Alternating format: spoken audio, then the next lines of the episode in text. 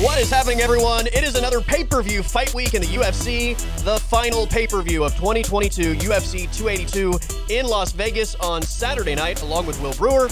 I'm Colby Daniels. Will Brewer, my friend, I know that you are beyond excited because I believe you told me tomorrow, which we're recording this on a Wednesday night this week, tomorrow you are Vegas bound and ready to be at U F C two eighty-two on Saturday. Yeah, man, Vegas bound for my birthday this weekend, man. Uh, I'm I'm I'm excited for two eighty-two. It's a deep card. Um, of course, we didn't get John Jones like we wanted. We didn't even get Yuri Glover like I was, you know, settling for. Yeah. But still, we get a we get a title fight. We get Jan Blachowicz, Magomed Ankalaev. We get a stacked card from top to bottom. So as as the M M A hardcore fan that I am, I will be taking in that card, all fourteen, fifteen fights, uh, and it's going to be exciting, man. I love it. If you are not in your seat when that first fight begins, we're going to have problems, Will. Now, a- about that, because, you know, I- I- I've, I'm the only hardcore fan of the group. Okay. I'm I'm with a bunch of, I'm with three casuals, semi-casuals, right? So okay.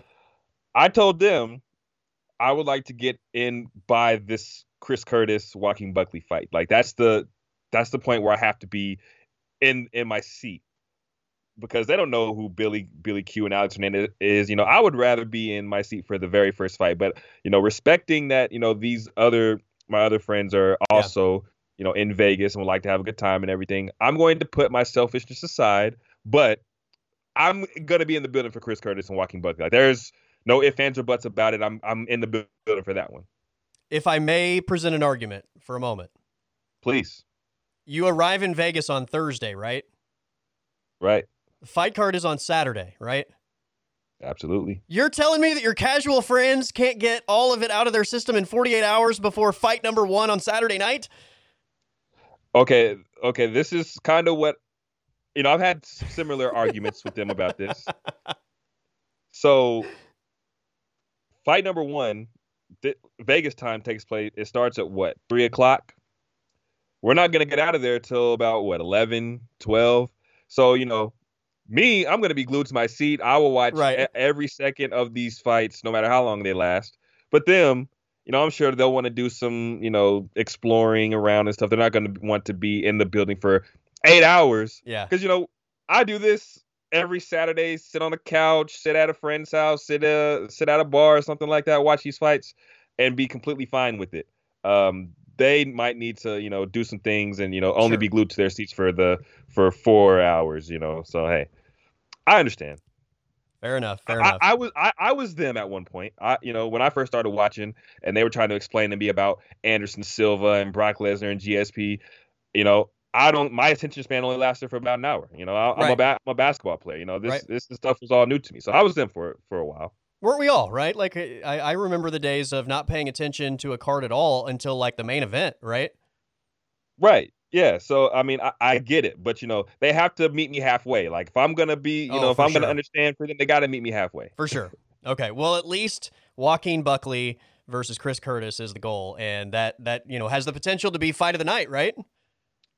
Yeah, if they fight how they're supposed to fight, and I'm sure we're going to see it from Chris Curtis. I mean, it all depends on how Joaquin Buckley approaches this fight, but all signs point to me that this is going to be a striker's delight, a war, uh, both guys throwing power shots, but you never know, man. This is the fight game. At, at some point, both these, both these guys need to win. They both cut off losses, so you know who knows what we're going to get to see.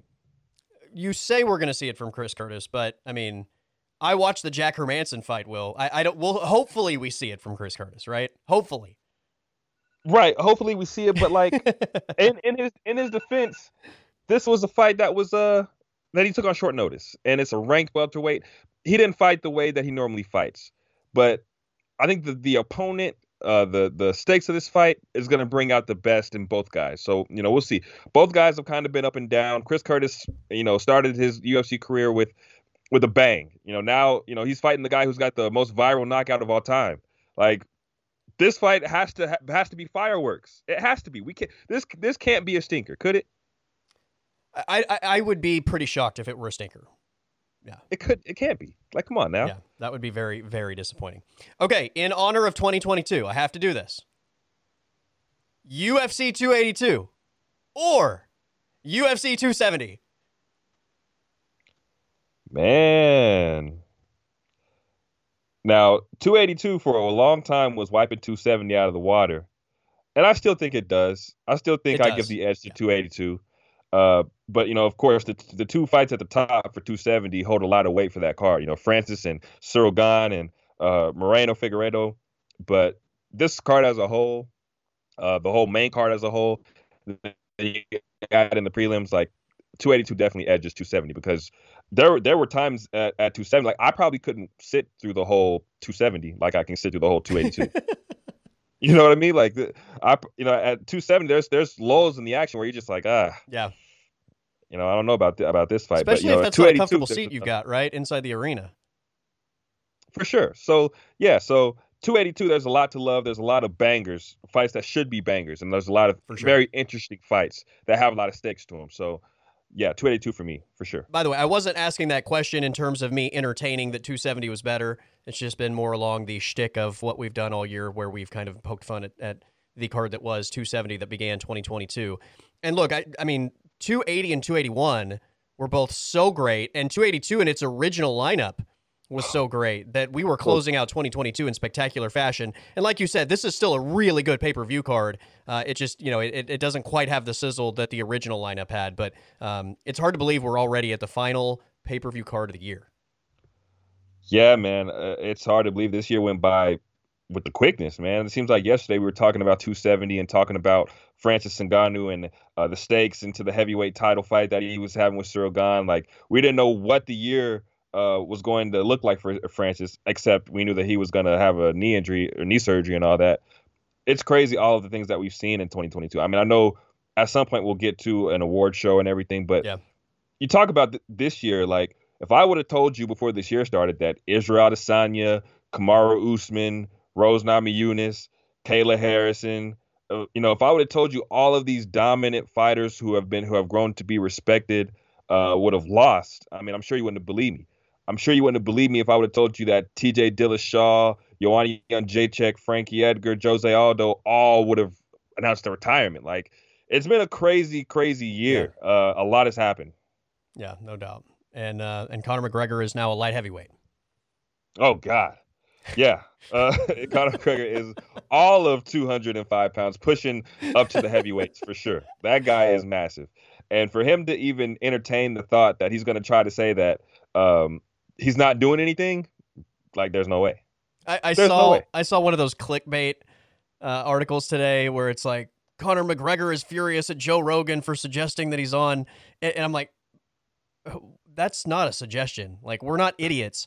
In the same way that everybody on this planet knew Liver King was juicing, right? Now, yeah, I mean, Conor's one thing, but if you didn't know that Liver King was juicing, that like that guy just looked. You take one look at him, he screams juice. Like. Yeah. There's no way. Yeah. And and for him, like, I never listened to the whole the diet things and no, all, all the nonsense. Workouts that he did. Like, there's no way that you weren't that you're just all natural. Come on, man. There's there's no way. Like, I'm not saying any of the stuff that he was preaching doesn't work. I'm just saying it doesn't work like that. It doesn't work like that. Not no way. Yeah. Oh, and then man. Conor Conor.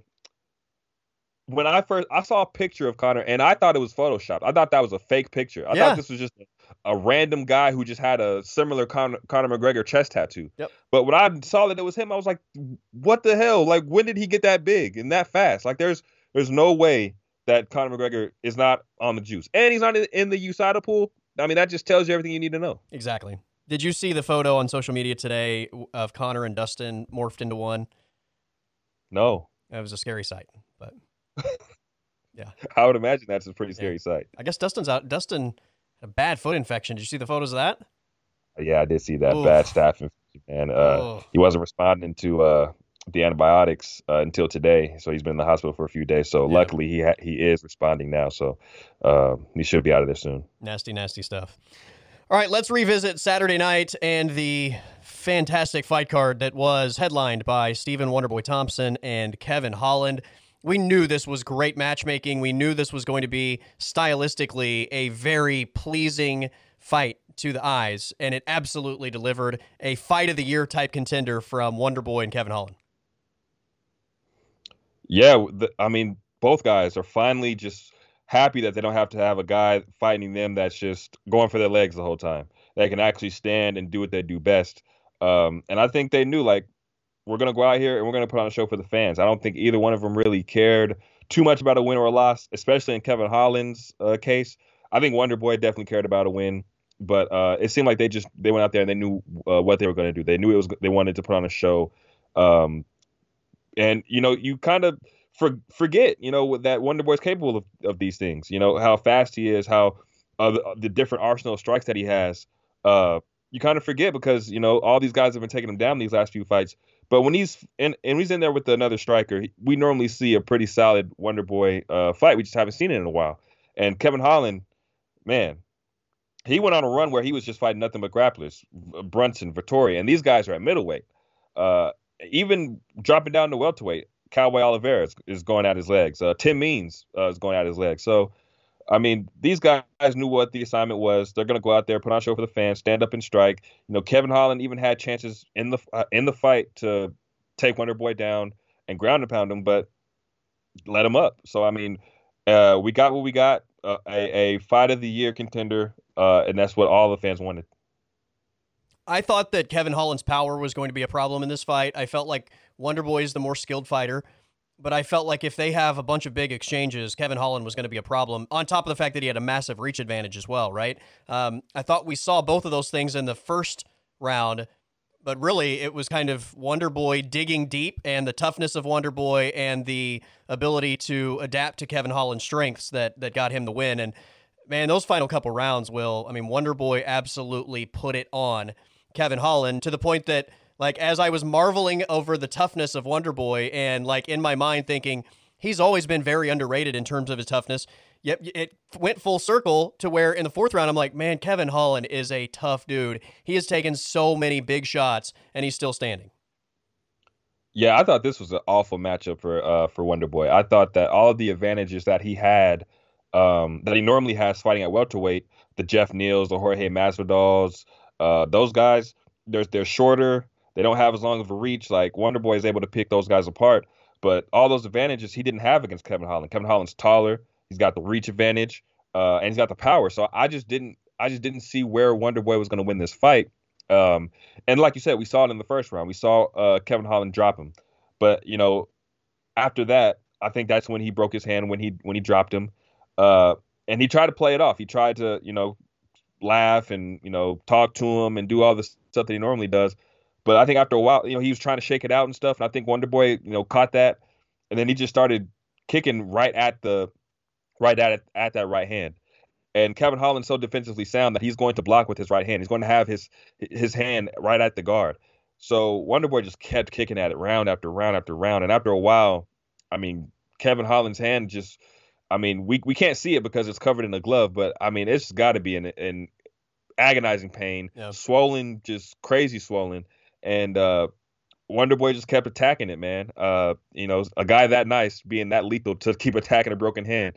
But, you know, you got to do what you got to do in a fight, man. Um, yeah, those last couple rounds, man, uh, especially once it became pretty obvious that Kevin Holland's hand was was compromised, it just started to become tough to watch.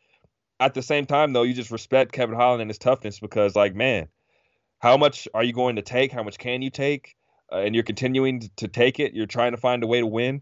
Uh, it, it wasn't looking good for him, but he stayed in there as long as he could, man, with the broken hand. Uh, crazy toughness shown by both guys. Kevin Holland has, I believe the number is thirteen U F C fights since twenty twenty. Goodness. How insane is fighting, that? Fighting all kinds of strikers, grapplers, like Jacare, Brunson, Vettori, Stephen Wonderboy Thompson, Khamzat Chimaev, like, he's a guy that the U F C loves because he's going to fight anybody, and it's always going to be fun uh, for him to fight. And there was a, there was a str- that run that he went on during the pandemic when he really burst onto the scene. Mm-hmm. I was looking at him like, man, this guy might be a future champion. And this was at middleweight. You know, I think here at one seventy, he's got even more of a championship trajectory. But, you know, I think that this matchup with Wonderboy, um, the way he fought it, I think it was just a fight for the fans. But for me, neither guy loses stock, but especially Kevin Holland in the loss, he didn't lose any stock to me. Yeah, not at all. I mean, for anybody that, that might feel that way, because we've seen him lose a number of times, like, the dude takes on any and all comers. Has he ever turned down a fight, right? Whether it's advantageous to him or not, he's he's always game to fight. And as a fan, how can you not respect what he's done in that time period? Who's taking on Khamzat Chimaev on twenty-four hours notice? Who? Who is taking on Khamzat Chimaev on twenty-four hours notice? Yeah. Like, come on. Kevin, for Kevin Holland to accept that fight, that just tells you Undersized. everything you need to know. Undersized, yeah. That tells you everything you need to know. It's a terrible matchup for him. Kevin Holland was supposed to fight Daniel Rodriguez in a fight that really was going to favor him. And then you, a complete one eighty, you have to fight Khamzat Chimaev, who's bigger and who's just an awful matchup for you. Yeah. I mean, that tells you everything you need to know about Kevin Holland, man. Yeah. I'm I'm a fan. I, I appreciate everything he's done to put on shows in the U F C and and accepting pretty much everything that's come his way, uh, and and ultimately getting in the octagon and trying to to put on the best performance possible. You know, whether that means it's it's stylistically an advantage for him or not, he's there to deliver what at the end of the day is entertainment. Exactly, and whether it's with his mouth, whether it's with his fighting style, I mean, he, he's going to be entertaining. Um, he's going to give the fans what they want. Uh, sometimes that works to his detriment, but everyone respects him, and everyone is going to want to see this guy fight. Um, with a, with no matter if he wins or he loses, he's gotten yeah. to that level of star in, at this point. But I still think that there's a, I'm not gonna say there's a path to a championship, but I still see championship intangibles, I guess you could say, Uh, with Kevin Holland. I think uh, if he really set his mind to being a champion, uh, he can do that at one seventy. But I think right now he's really just like trying to become a fan favorite. And I think he's he's there now. Uh, I think going forward, we'll see what's next for him. But definitely a fan favorite. And all of the fans are going to want to see this guy fight, no matter who, what weight class, no matter who it's against. I'm curious to see what the U F C does with Stephen Thompson. Uh, obviously, the guy is uh, way up there in age. Um, I don't know what the championship championship trajectory is, and he even mentioned, like, that's the goal. But in reality, Will, when you look at, he's lost to Bilal, he's lost to Gilbert Burns. Those are the two guys that are directly in front of him in the rankings. Khamzat, Colby Covington, Kamaru Usman are all terrible matchups for him. Uh, you look at what's right behind him, he's already fought Jeff Neal. Nobody wants to see Wonderboy and Sean Brady. He's fought Luke. Uh, I think Rakhmonov, uh, Rakhmonov, uh, Shavkat Rakhmonov is another horrible matchup for him. He's fought Masvidal. Magny's another horrible matchup. Chiesa is, like, he's basically either fought or terrible matchup with pretty much everybody in the top fifteen. Yeah, I mean, it's it's tough to really see, like, what the proper path to a championship is for Wonderboy at this point. But I think at this point, you kind of let the division play out and you fight some of these guys towards the bottom of the top fifteen. Like, there's uh, Jorge Masvidal. If you can get that fight, great. He he mentioned Conor McGregor in an interview. If you can get that fight, great. You're going to get a, a payday. Also, there's uh, Michel Pereira. I actually think, like, you mentioned this to me, if Michel Pereira is available, I think that's the fight they go with. I think uh, Wonderboy's going to take some time off. I think he broke his hand as well. Uh, I think that you can put that fight as a main event, and everyone's just going to know what type of fight it's going to be. Kind of like the same thing with Kevin Holland. Kevin Holland's not even ranked yeah. in the welterweight top fifteen, but everyone knew what type of fight we were going to get. I, I think after seeing that, you put Wonderboy in there with another striker, with another guy who's going to uh, give the fans what they want to see. Like, no one wants to see Wonderboy Thompson get grappled Uh, for three rounds for fifteen minutes, when you can when when you could see a Wonderboy Kevin Holland type of fight if he fights another striker. So yeah. I think you give him a guy like Michel Pereira. You know, I'm sure Masvidal's not going to want to fight him again. Conor McGregor may not want to fight him. I think that's just a, a proper matchup there. Yeah, Michel Pereira makes a ton of sense, uh, and it's really the only ranked fighter uh, that stylistically makes sense as well. Like, I think there are a bunch of good matchups out there if he doesn't, like, if he's not dead set on fighting a guy with a number, or if he's not dead set on, on you know, I, I need a path to the championship, like Randy Brown. That's a fun fight. Oh, um, man. Muslim Salikov. That's another Kevin Holland type fight, yeah. Muslim Salikov is a fun fight. There are fights out there that I think are a lot of fun, but not fights that would be enticing for Wonderboy to take if championship is the number one goal. And I'll throw two other names out there for you. Uh, how about uh, Leach, Li Jingliang against Stephen yeah, Thompson? There you go. That fight's not hitting the ground. And then what about uh, Jack Dalla Maddalena? Oh, That's another yeah. fun one. I mean, how about those, Phil Rowe, guys, who we just saw? Whoo, that guy. Hey, Phil Rowe might be a problem. I mean, if he can put it all together, I mean, the guys with this type of length making one seventy, it's crazy. But yeah, all those fights, man, all those fights are fun. Uh, even though these guys aren't ranked, they're right. still fun fights, and they're still notable guys like uh, Leach. Everyone loves Li Jingliang now. Uh, everyone loves. Everyone knows what type of fighter Jack Dalla Maddalena is right. turning into. So, yeah, put Stephen Thompson in some of these fun fights, man. Daniel Rodriguez, um, Brian oh, yeah. Barbarena, who we just saw. I mean, there are there are a ton of really great and fun fights that you can make for Wonderboy if it's just about putting on great fights. If we're talking about the the projection being path to a title, none of those fights make sense for him. And unfortunately, any fight that does make sense in terms of rankings is a guy that he's already faced and or is a grappler, which, I mean, I'm kind of over watching Wonderboy fight grapplers, right? Like, If if he wants to do it again, though, to to try and beat one of these guys and, and get back on a championship path, so be it. But I don't know, man. I I just feel like maybe that ship has sailed. This is, I think this is what you do. You put Wonderboy in two more striker-type fights. He wins those, or one, one or two more, and then you give him one grappler before you get you give him a title fight. You give him one grappler. Uh, who's at the top, maybe a Kobe Covington or yeah. uh, you know, someone he hasn't fought. If he's on a three, four fight win streak, give him one guy that's a grappler. And if he beats him, then you give him a title shot. But outside of that, like, he's going to have to see one of these grapplers eventually. Yeah. So I think you just pair him up with strikers up to a, up to a point, and then you give him the grappler before the title shot. I mean, he's got to address that elephant at some point. The co-main event was R D A and Brian Barbarena. I thought R D A would win this fight, Will. I, I thought that there might be some tricky exchanges, though, in the stand-up with Brian Barbarena, and I wondered what that would look like. Um, R D A made this fight so much easier than I thought it was going to be. Like, he absolutely knew the path to victory, took that path, and cruised. Yeah, he felt like a guy who, like, knew, like you said, knew the path to victory and didn't waste any time. There's no right. time to play. Right. This wasn't a guy to play with. Um He he knew, like, Brian Barbarena is, is, if you get into a war with him, you know, he has a chance to win. But if I use all of my skills, this guy can't hang with me. Um, I, I didn't expect him to make it look that easy. I, I expected R D A to win. There was no part of me that thought that Brian Barbarena was going to win. But I did think that it was going to be a lot tougher than it was. I thought it was going to be a thirty, twenty-seven, twenty-nine, twenty-eight type fight. Uh, but R D A, yeah, just showing that he still got it at this advanced uh, stage in his career. Um, you know, I think at this point he knows, like, I'm not going to be a champion at one fifty-five. Uh, once these guys at one seventy are probably bigger, but I'm not going to have to cut any weight. So I think he's trying to get fun fights that are going to uh, get him a lot of money. And I think, you know, as long as he keeps winning, he's going to get a, t- a fight like that. So this win with Brian Barbarena sets him up for a, a, a big-time money fight if he can get it. Uh, but um, I don't know if if he will get it. You know, he called out McGregor.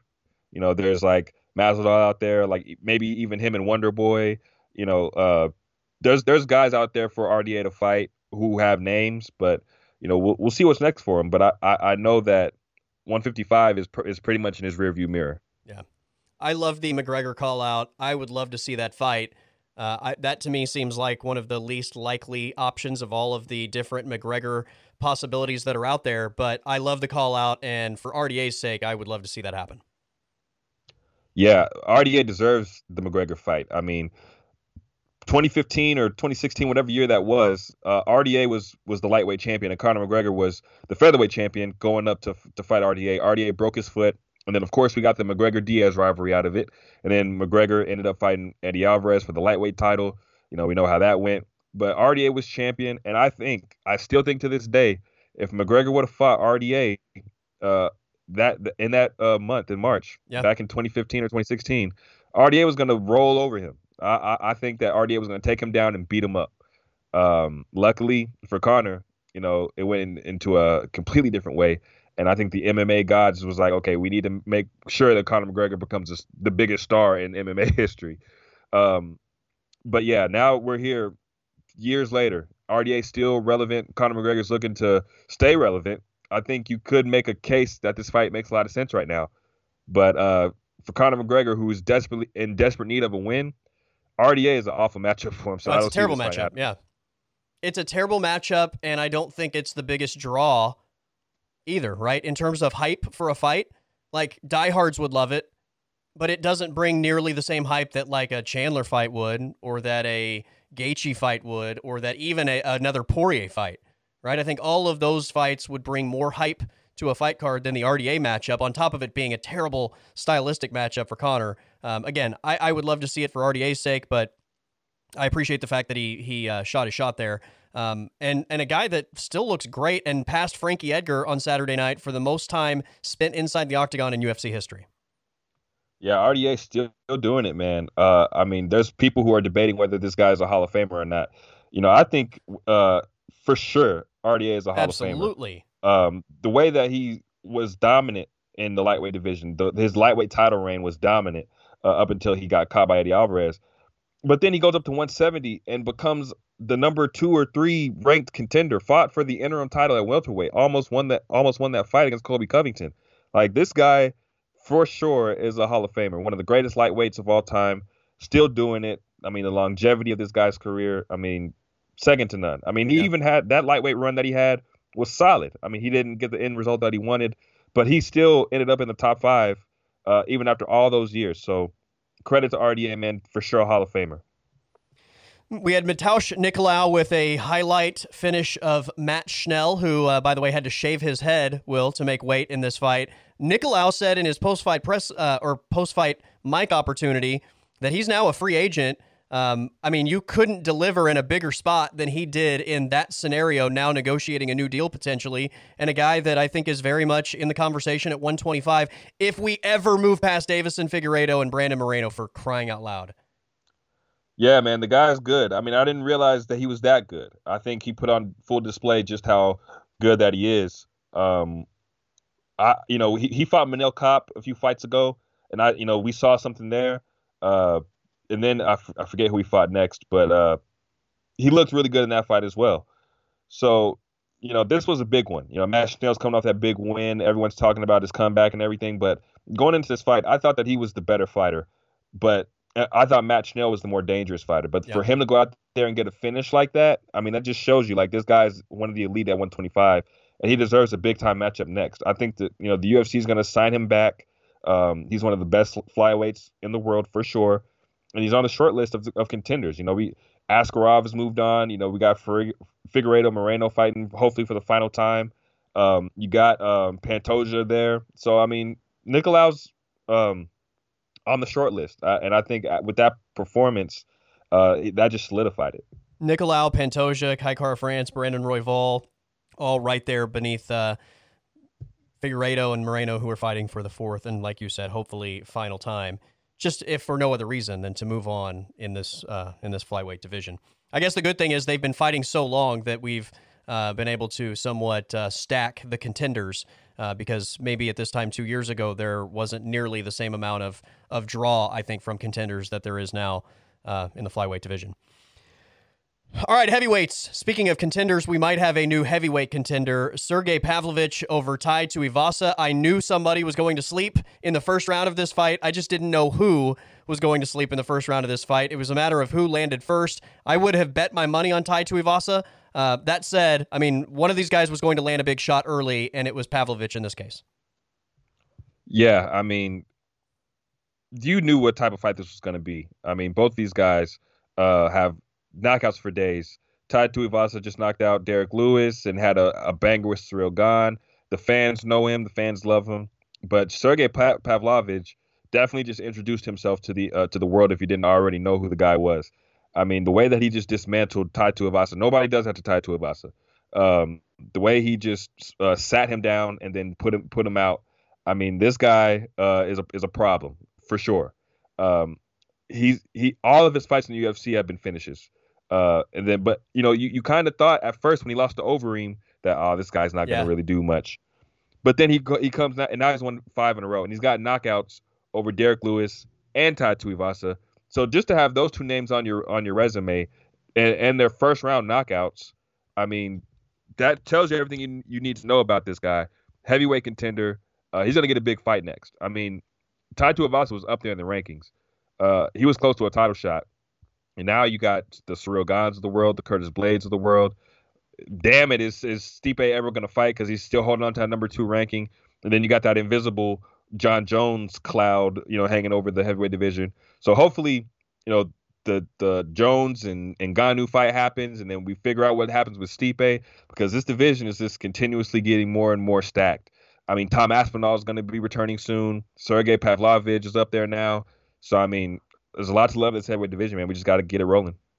I think I'm I'm somewhat guilty of writing him off when, like you said, he had lost to Overeem, and then he had a three-year gap between fights, right? He lost to Overeem, then had two wins. One of those was against Maurice Green in twenty nineteen, and then he didn't fight for three years until that uh, Shamil Abdurakhimov fight in March of this year. He's got three round one knockouts in twenty twenty-two, but I think it was the combination of losing to Overeem and then basically not seeing him for a long time that, you know, I think coming into twenty twenty-two, I would have never even entertained the idea that Pavlovich was going to be a heavyweight contender. Here we are, back-to-back knockouts over Derek Lewis and Tai Tuivasa, two of the biggest names in that heavyweight division. And to me, this seems like a pretty simple one. It's it's Ciryl Gane. Just a uh, interesting tidbit on that. You you remember the uh, the London card back in back in March, the yeah. original one. Tom Aspinall wasn't supposed to be the main event. I forget who they were trying to get to, to be the main event on that card. But Tom Aspinall ended up fighting Volkov, but he was supposed to fight Sergei Pavlovich. Yeah. I wonder how that fight would have went. I wonder if the, if that's another M M A gods thing where they were like, yeah, Tom Aspinall shouldn't fight this guy in front of his own fans. But um, yeah, next for Sergei Pavlovich, man, I think all of the signs are pointing towards a Ciryl Gane fight because, you know, he's so hard to hit, and Sergei Pavlovich has been knocking everybody out in the first round. So um, I would love to see that fight, but, you know, I think a lot of it has to has to do with what happens at the top of the division for sure. Yeah. You know, what happens with Francis and John? If it's not Francis, then it's going to be Curtis Blades. I could easily see Pavlovich fighting Blades, you know, so I don't know, man. But, of course, these the, this division has to move, and I think we'll have a very clear idea of what's next if that March fourth card is headlined by Francis and John Jones. Then this division can finally move on. I love seeing all of the big knockout guys face Ciryl Gane because we know that Derek Lewis and Tai Tuivasa and now Sergei Pavlovich, we know they can knock somebody out, right? But what else is in the arsenal?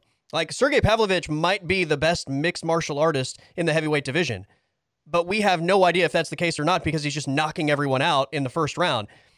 Maybe he does that to Ciryl Gane, but more than likely, you're going to have to see a lot more of the arsenal from Pavlovich against a guy like Ciryl Gane than you do against all these other guys where it's just one punch, you land, and the fight is over. Ciryl Gane is not that easy to hit, and he's going to test you in a lot of ways, so you kind of really get to see how well-rounded some of the big hitters are when they face that guy. Absolutely. I mean, and he would have to be prepared to not have his fight end in the first round. Right. Ciryl Gane is that hard to hit. And if you if you're banking on knocking this guy out in the first round, you're going to get tired and you're just going to play right into the game of Ciryl Gane.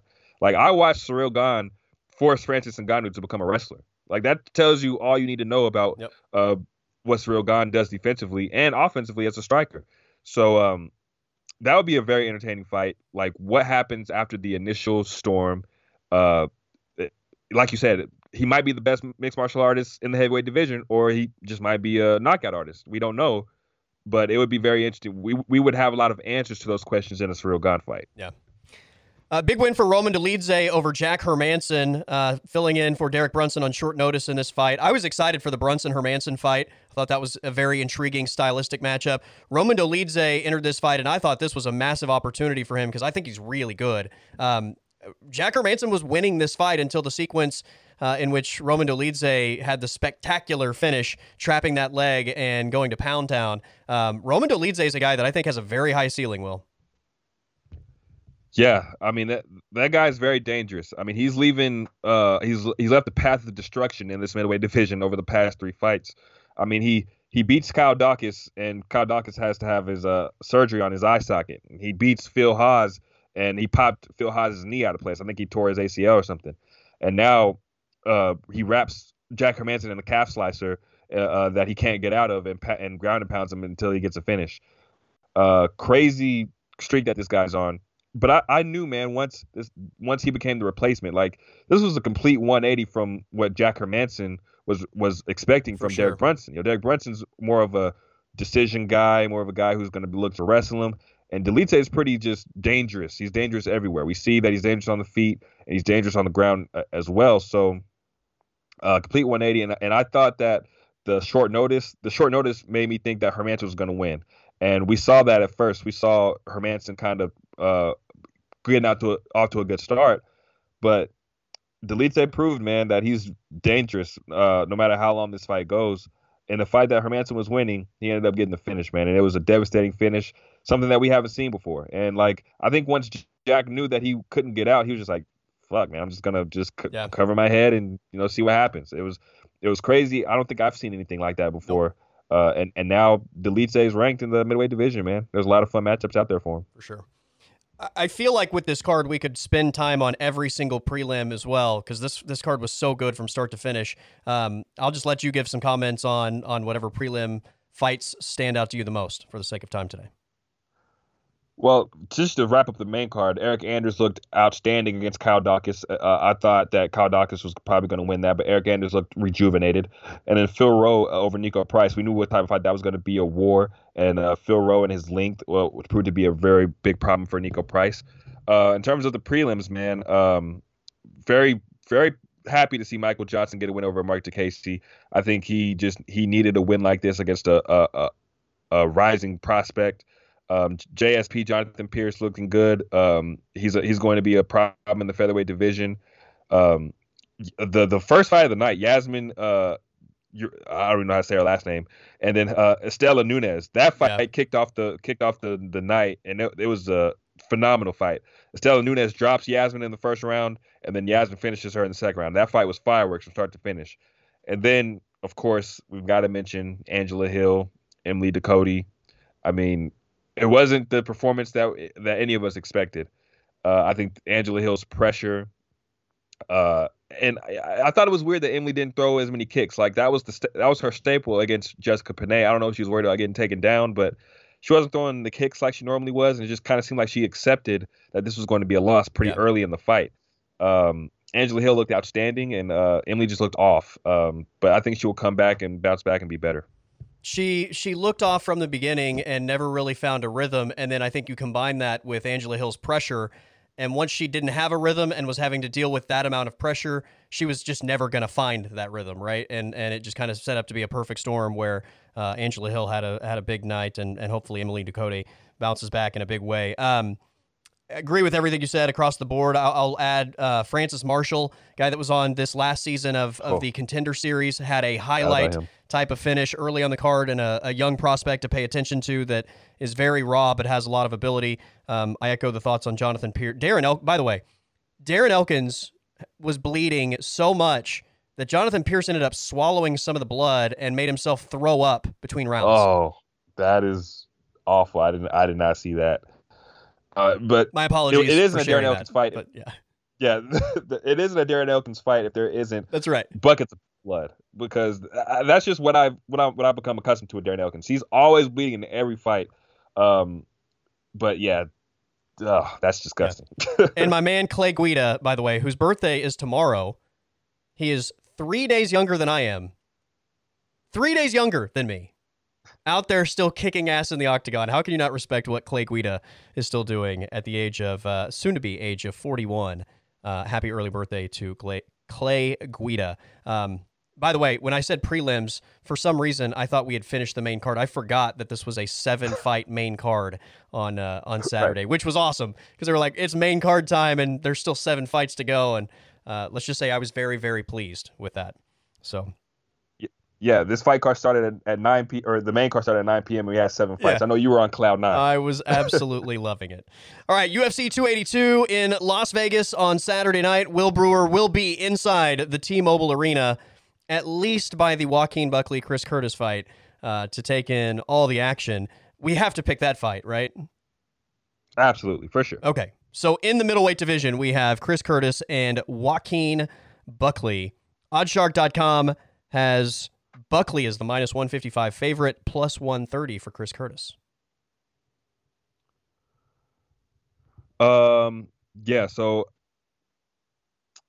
this one's uh this one's this one's tough because like you if if this fight goes how it should go and these guys just go out there swing and just swing and bang, uh, either guy can win. This is like a pick 'em. But when you throw in the other the other layers of, of mixed martial arts, the wrestling and everything, I think that kind of tips the scales in favor of Joaquin Buckley. Um, I think if Joaquin Buckley wanted to get this fight to the ground, he he could. Uh, and then you combine that with his explosiveness, and you combine that with his uh, with his power. Um, I think that if he does make this an M M A fight, as Kevin Holland's coach was telling him to do, uh, I think that Joaquin Buckley should be favored. I think he should be the favorite, but there's this um, inconsistency with Joaquin Buckley that we've seen over the over the years with him. He'll look outstanding one night, and then the next night he just will look off. Um, I think he's kind of put it together a little bit better um, as of late, but I think we've seen more consistency out of out of Chris Curtis. Uh, I think if he can keep his fight on the feet, avoid being taken down, um, I see, man, yeah. I, I see Chris Curtis winning, man. I, I think he'll be able to stuff the takedowns and keep this fight on the feet. And and I think he's knocked out bigger, taller, you know, Brendan Allen, Phil Phil Haas. He's always found their chin. So I think uh, if this is a firefight, I like Chris Curtis just a little bit more than Joaquin Buckley. So I'm going to go Chris Curtis. I think Buckley has more um, more power, but I think Chris Curtis has shown a lot more skill, I think, in, in the striking departments, and certainly more skill against higher level, higher skilled guys, right? Buckley has has hit people with the big power, but I don't feel like we've seen a tremendous amount of the the skill against high skilled guys like we've seen with Chris Curtis. Um, give me the underdog. I'll take the action man, Chris Curtis, bouncing back after that Jack Hermansson loss against Joaquin Buckley. So the main card of U F C two eighty-two begins in the featherweight division. I think this is probably, Will, the fight that I am most excited about on the entire fight card, main event included. It is featherweights Bryce Mitchell and Ilia Topuria. Oddshark dot com has Topuria as the minus one forty-five favorite, plus one twenty for Bryce Thug Nasty Mitchell. Yeah, man, this is one where You you go back and forth on it. Um, I don't think you can look at this fight and be like, oh, I knew from the from jump. I mean, you, you possibly could, but I know for me, this one was tough for me to choose. Um, of course, like Ilia Topuria's coming off that that knockout of Jai Herbert, uh, the, the the the left to the body and the and and the right to close the show. I mean, it was it was vicious. Uh, I mean, in a fight that he was losing. Um, and then Bryce Mitchell has looked outstanding, you know, since he's come to the U F C. I mean, different. Crazy submissions and dominant wrestling. So at the end of the day, this is a striker grappler matchup, um, and whoever wins this fight is gonna be is gonna get a top contender fight. You know, the next time they they see the octagon. Uh, in terms of this matchup, though, man, you know, I think Ilia Topuria is good, but you know, I think wrestling, gra- the grappling aspect, I think that's just the most um, important skill. I think Bryce can dictate where this fight goes. Um, you know, if this were a main event, I think Ilia would have a better chance. Like, this was five rounds, but with this being three rounds, I think Bryce will be able to bank at least two of these rounds with this grappling. So I'm going to go with Bryce Mitchell. I've gone back and forth on this one. This is a very tough fight to pick, and I like both of these guys. I, I would love to see either one of these guys uh, get a win and vault up the featherweight division and start getting some big-time matchups. Um, I think both of these guys are severely underrated within this division, and I think both these guys are, are guys that uh, maybe some of the higher-ranked guys want to avoid. Uh, so the winner of this is going to get a big opportunity, and it's going to be well-deserved. I'm going to go, give me the Matador. Give me Ilia Topuria. I think he is head and shoulders better in the stand-up. I think that Bryce Mitchell has the ability to control him on the ground, but Topuria's submission game on the ground is also a factor here that could enable him to potentially um, turn a ground fight into something other than Bryce Mitchell completely controlling him. So, um, oh man, this is a tough one. But Ilia Topuria it is for me. So on the opposite sides of the first fight of the main card in the featherweight division. The middleweight division gives us fight number two on the main card, and it is Darren Till and Dricus du Plessis. I joked with you on the radio show earlier this week. Like, part of me won't believe this fight is actually happening until Darren Till makes the walk. He's unfortunately had so many cancellations recently, but this is another fight that I think, when it does happen, is going to be a lot of fun to watch. Oddshark dot com says that Dricus du Plessis is the favorite at minus one eighty-five, plus one fifty for Darren Till. Yeah, man, this is a uh, this is this should be another war type fight, a fight that doesn't go to a, a decision. Um, Darren Till, uh, came, he burst onto the scene as a welterweight. Uh, he's got a victory over Wonderboy Thompson. Uh, he fought Robert Whitaker at middleweight to a really, really fun fight a, a few years ago in the during the pandemic. Um, knocked Derek Brunson down before eventually getting finished. Uh, he's even beat Kelvin Gastelum. Where, where I am putting my thoughts on this is, um, I still haven't seen Darren Till fight a true middleweight and be successful. And what I mean by that is, Kelvin Gastelum should be a, a, a welterweight, right? Like, Robert Whitaker should be, like, I'm not gonna say he should be a welterweight, but he he's very close. He's not as big as you would think for a uh, for a middleweight. Kelvin Gastelum um, and Robert Whitaker are two of the smallest middleweights in the entire U F C. Absolutely. And then uh, I'm, I'm missing someone. Brunson. Oh, no, I think that's it. Yeah, and then he had the Brunson loss. Yeah, so he, then he had the Brunson fight. So, yeah. Um, but he's he, in his success, it's been against smaller guys. At one seventy, he was great fighting against smaller guys as the bigger guy. Um, and he's always struggled against the, the bigger guys like the like the Derek Brunsons of the world. Um If I still think that Darren Till has some life left in him, but I think this is just the wrong matchup for him to take.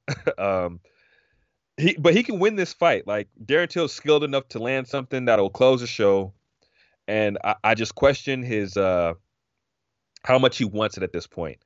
This is as much of a must-win for anyone.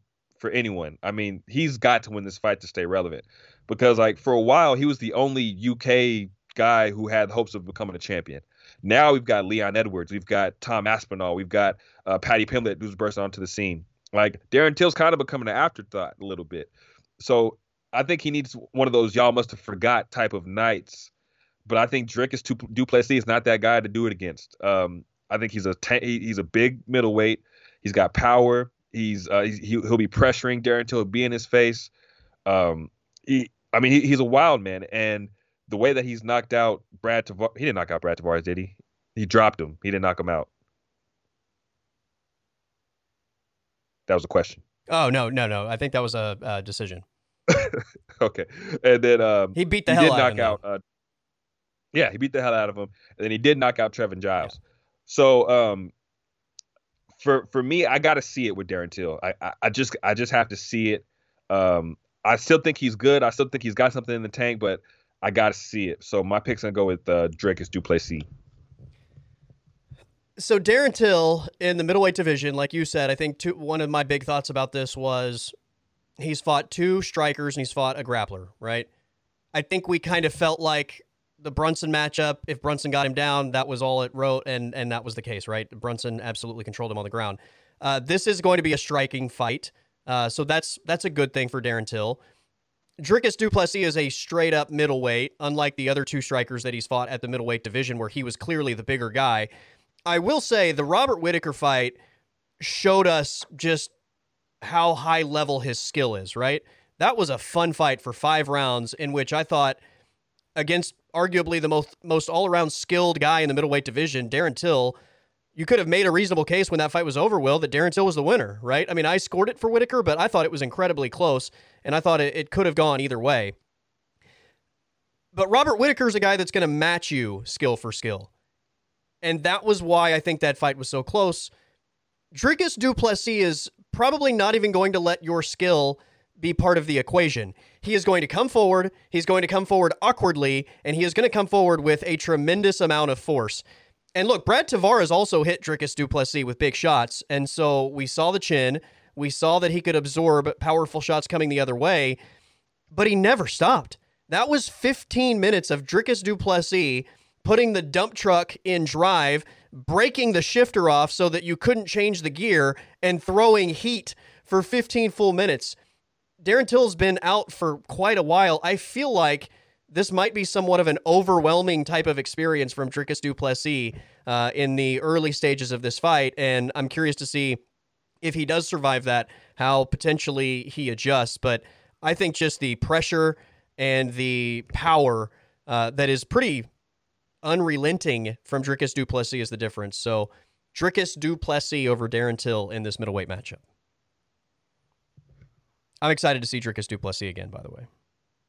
Yeah, and and this is a big moment for him, uh, for both guys. But I think he's going to take all of the star that Darren Till has and uh, make it his own. And then we'll be talking about him. And then, uh, you know, maybe it's him and Roman Delice next. Who knows? I mean, they're both on the st- same yeah. type of timeline, and that'll be a, re- a very fun fight. So uh, there's, you know, this fight has a lot riding on it for sure.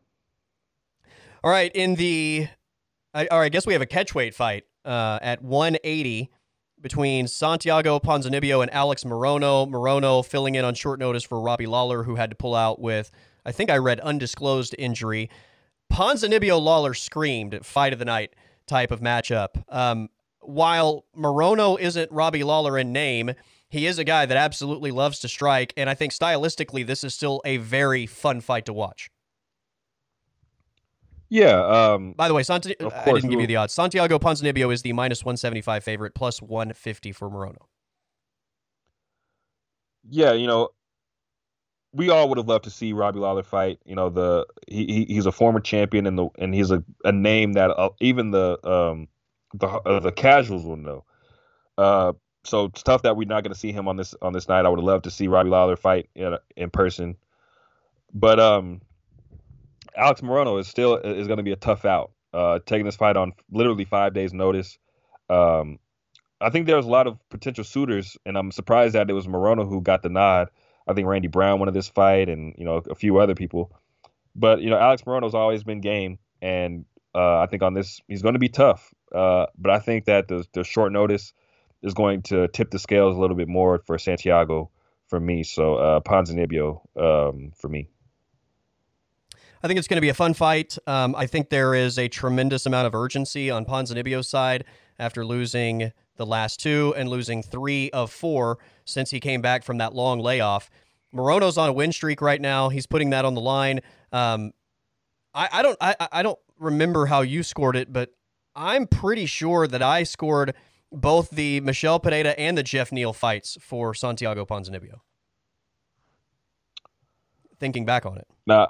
I don't remember um, the Pereira fight as much. No, actually, I do. I think I scored the Pereira fight for, or, uh, yeah, the Pereira fight for uh, Ponzinibbio, but I scored the Jeff Neal fight for uh, for Jeff Neal. Okay.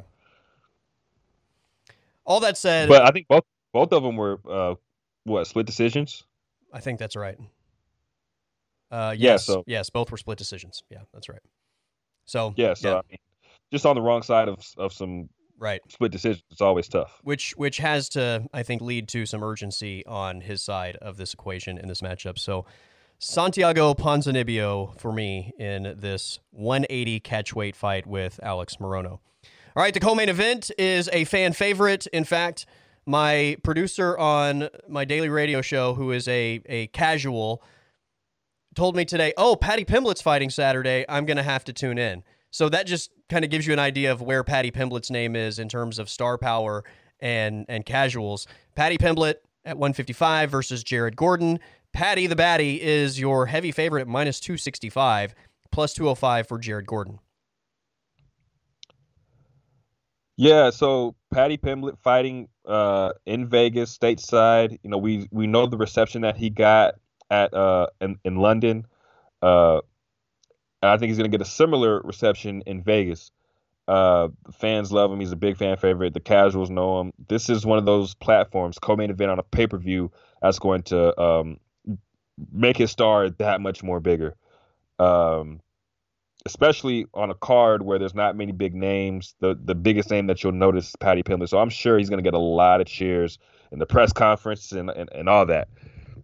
Um, in terms of the skill, uh, I think this fight is very, very close. Uh, where I think... Closer than the um, odds suggest, right? Absolutely.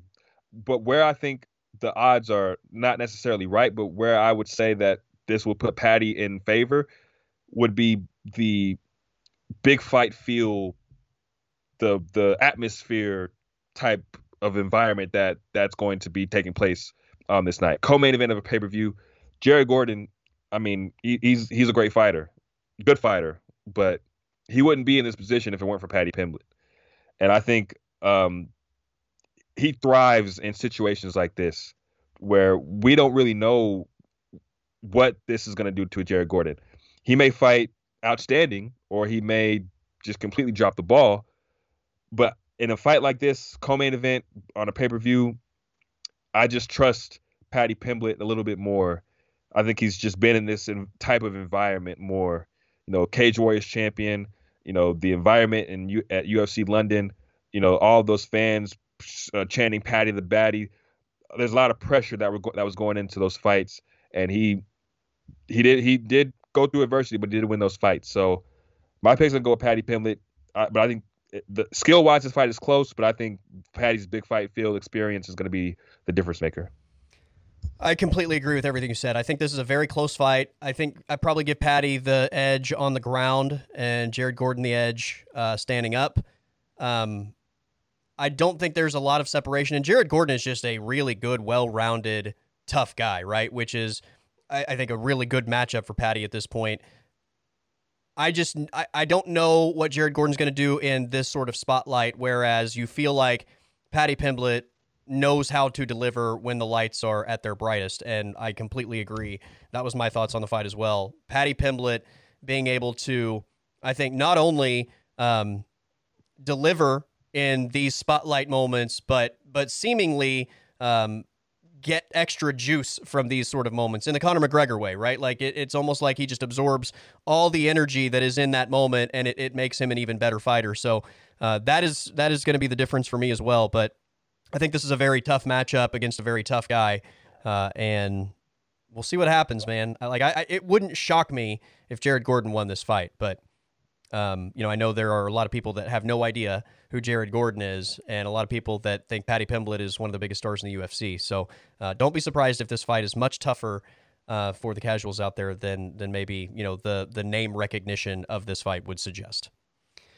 All right, yeah, our... you know, I go ahead. I, I was going to say I expect Paddy Pimblett to have to face some adversity. I think Jared Gordon is much better than everyone that Paddy Pimblett's fought, and he and he faced adversity in all those fights. I exactly. think Jared Gordon is more experienced than all those guys. He's better in the stand-up than all those guys. Exactly. So Paddy Pimblett's going to have to go through some some loops in order to get a victory here. But uh, like you said, the big fight field experience and all that, it, it just tips the scales in uh, in Paddy's favor. Before we make the pick on this light heavyweight matchup between Jan Blachowicz and Magomed Ankalaev, I saw today a quote from Ankalaev where he said that Glover Teixeira was scared to face him, which to me is so mind-blowing. I mean, Glover Teixeira is taking on any and all comers. The guy is forty-three years old, and time is of the essence in terms of whatever fight he's going to take. If he takes the wrong fight at forty-three years old, the path is done, right? There's not a path back yeah, to the over. title. So, I mean, to to to prepare for Yuri Prohaska, who is one hundred eighty degrees on the opposite side of the spectrum from where Magomed Ankalaev is in terms of stylistic matchups, uh, and say that the guy is scared when one wrong accepting of a fight on short notice ends Glover having any shot at the title, to me is like, that's not scared. That's, that's being smart with the little time that you have left at the age of forty-three, because Father Time is undefeated. Anyway, I just wanted to get that off my chest because I read that and I was like, get the fuck out of here with that scared bullshit. Glover Teixeira, are you kidding me? One, we all knew that Magomed Ankalaev was a dick, first of all. Yes, I mean, yes, we, we, we, we knew that. This, the, guy's, the guy's a douchebag. But two, that's a very lazy and small-minded way to think about what Glover said. I mean, just to be like, oh, he's scared, when clearly he just said, I fought Jan before. That's a fight. That's a training camp I've been through. I can fight him on short notice. Right. But a guy like Ankalaev, who's completely different from Yuri and Jan, I mean, stylistically, that's why we want to see Yuri and Jan fight so bad. But right. Ankalaev is completely on the, like you said, on the other side of the spectrum. He asked for three more weeks to fight That's him. That's it, three weeks. He asked for three more weeks to fight him. And the U F C putting themselves shot themselves in the foot by only having one title fight on this card. They're like, oh, no, we you you, you have to fight at two eighty-two or, or nothing. Yeah. So Glover, like you said, knowing that it's either if he if he if he gets a, if he fights and he loses, that's it. His light heavyweight title run, it's over. So Glover just being strategic and being smart, knowing what knowing what awaits him. That's just him being strategic. It's not. It doesn't have anything to do with being scared. Like like you said, Glover Teixeira, he's fought the best of the best for years. Like he has no reason to be scared of Magomed Ankalaev. Magomed Ankalaev is not scarier than Yuri Prohaska. Not one bit. Or Jan Blachowicz, for that matter, right? Like, it's just a different stylistic matchup to prepare for. But in terms of scary matchup, I don't think that's a scary matchup. In fact, that's probably I a mean, more advantageous for Glover, because Magomed does a lot of the same things Glover does, and I'm not sure he does them better. Exactly, and and like he doesn't have to worry about Magomed really separating him from his consciousness like right. he does with Yuri and Jan. I mean, Ankalaev, we've seen him get knockouts before, but I think that that fight with, with Glover will be more of a grappler, grappling, you know, stri- type fight. But yeah. Yuri and Jan are coming to separate you from your consciousness, man. So that's right. Yeah, Magomed. I mean, the guy's good, but I mean, he's a douche for sure. Yeah. Anyway, I just I, I've been waiting to get that off my chest uh, since I read that stupid ass quote. And here we are, the main event of U F C two eighty-two. It is the former light heavyweight champion Jan Blachowicz and Magomed Ankalaev. Oddshark dot com has Ankalaev as the minus two seventy-five favorite, plus two fifteen for Jan Blachowicz. Now, before I make my pick, I just want to say this. Throughout Magomed Ankalaev's run, uh, and I think he's lost one time to Paul Craig, and that was very early in his, in this run, but he's been, you know, pretty much flawless up to this point. A lot of people have, have pretty much said he's the next guy, all this, the boogeyman of the division. I haven't seen necessarily boogeyman, but I have, you know, he's he's pretty good everywhere. I'll give him that. Like, for as much of a douche that he is, the guy's good everywhere. And he'll present challenges that not many of the light heavyweights uh, today will present. So, um, when it comes to this fight, man, uh, when they were originally s- supposed to fight in the co-main event, it was going to be three rounds. I easily was gonna was gonna pick Ankalaev because, you know, I think if he can get Jan down, which I expect him to, over three rounds, that's easy money for him. I think, you know, Jan's a slow starter, so you know, a lot of this, uh, the three rounds, it just would have favored uh, Ankalaev for sure. But as this goes for as this goes to five rounds, um, title fight. You know, the championship experience, and uh, you know, if it, it favors Jan, and then the uh, he normally just turns to to pick it up in the third round. Um, Glover never let it get there, but we saw it on full display against Izzy. So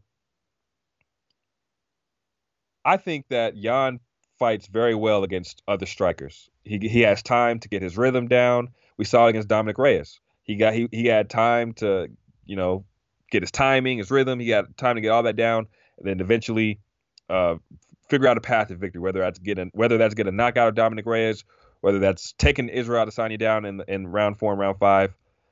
Um, I just think at this point, uh, Magomed and his wrestling, whatever Jan's fought a wrestler, you know, it just hasn't really done well for him. Uh, Glover. Um, Alexander Gustafsson was able to get him down. Uh, he never let Corey Anderson get a get a hold of him, but I think over time Corey Anderson would have eventually got got a hold of him. But uh, if you get Jan on his back, I don't think he really has an answer, and I think that Ankalaev will be able to bank at least the first three rounds. We'll see how the how the third round goes, but I think he'll be able to bank the first three rounds before Jan is able to get started. So as much As I think that this that the guy's a douche, I think that Magomed Ankalaev is going to be your new light heavyweight champion uh, on Saturday. But I'll be in the building, and nothing would make me more happy than to see Jan Blachowicz knock him out. Give me two-time light heavyweight champion of the world, Jan Blachowicz. yeah, like I think back to the Thiago Santos fight, and that fight didn't go to the mat, did it? I mean, that was that was Magomed Ankalaev very much understanding the danger that existed in taking a shot from Thiago Santos, and he was very, very careful. And I think this could be a very similar fight. I don't think he's going to just wildly shoot in. I do think the difference maybe on the other side of it is I, I don't think Ankalaev can just point Jan Blachowicz in the stand-up. I think that there is a lot more fight in Jan Blachowicz than there was in Thiago Santos at that point. So for me, it's not just a no-brainer that this fight is going to go to the ground. Um, if it does go to the ground, there is, like, this is an understatement. There is a massive advantage for Ankalaev if it does go to the ground, and he's probably going to win whatever round or rounds that it does go to the mat. He's going to win those rounds. Like, it's, I, I'm not even entertaining the idea that Jan is going to put up a good fight if he does get taken down. But I think Jan is incredibly dangerous in terms of, like you said, separating you from your consciousness. And I thought I thought Ankalaev was very much um, aware of what Thiago Santos was capable in that fight, and he did not make it a point to get himself in harm's way. And maybe that's a similar situation with Jan Blachowicz. Um, give me Jan Blachowicz, though. I think landing a big shot um, at some point, like, Jan Blachowicz will engage you more than Thiago Santos will, and if that opportunity is there, I think Jan Blachowicz is the guy that, that will land the shot that ends the fight as opposed to the other way around. So two-time light heavyweight champion Jan Blachowicz is my pick. And I hope I'm right, too. Not because of the picks, yeah, I but hope you, for the same reason as you. I, I, I hope you're right, for sure. But, um, yeah, I, I think that uh, by the time Jan gets started, he'll be so far behind. Um, and, you know, Magomed's not is not a slouch on the feet. You know, he'll no, not at all. His kicks, you know, he you saw what he did to Anthony Smith, and he, he was pretty uh, hesitant against Thiago Santos. Uh, but Jan is a slow starter. If Jan was more of a, of a quicker starter, yeah. then I would probably pick Jan. But um, I just think early on, Jan's gonna have to address that. He's gonna have to get Magomed's respect early, and uh, if he's able to do that, then I think I think the, those last two rounds. Um, You can pretty much bank for Uncle, for uh, for Blachowicz, uh, because that's that's just when he shines. I think he just, you know, like like he's kind of like Peter Yan in a way. Collects data, and then yeah. by the by the end of it, he kind of just figures you out, and then he, he gets going. But I think he'll he'll just be so far uh, down on the scorecards, three down three oh, that it'll just be too late. But we'll see, man.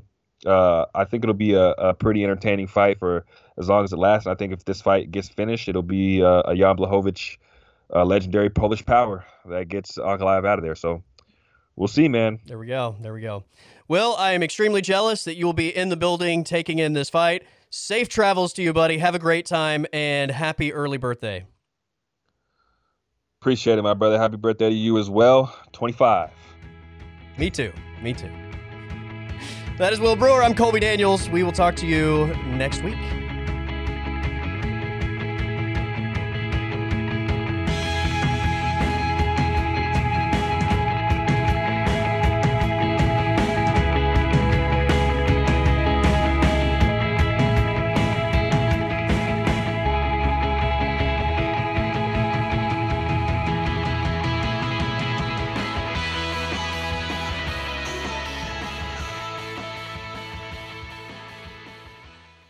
Podcast is over.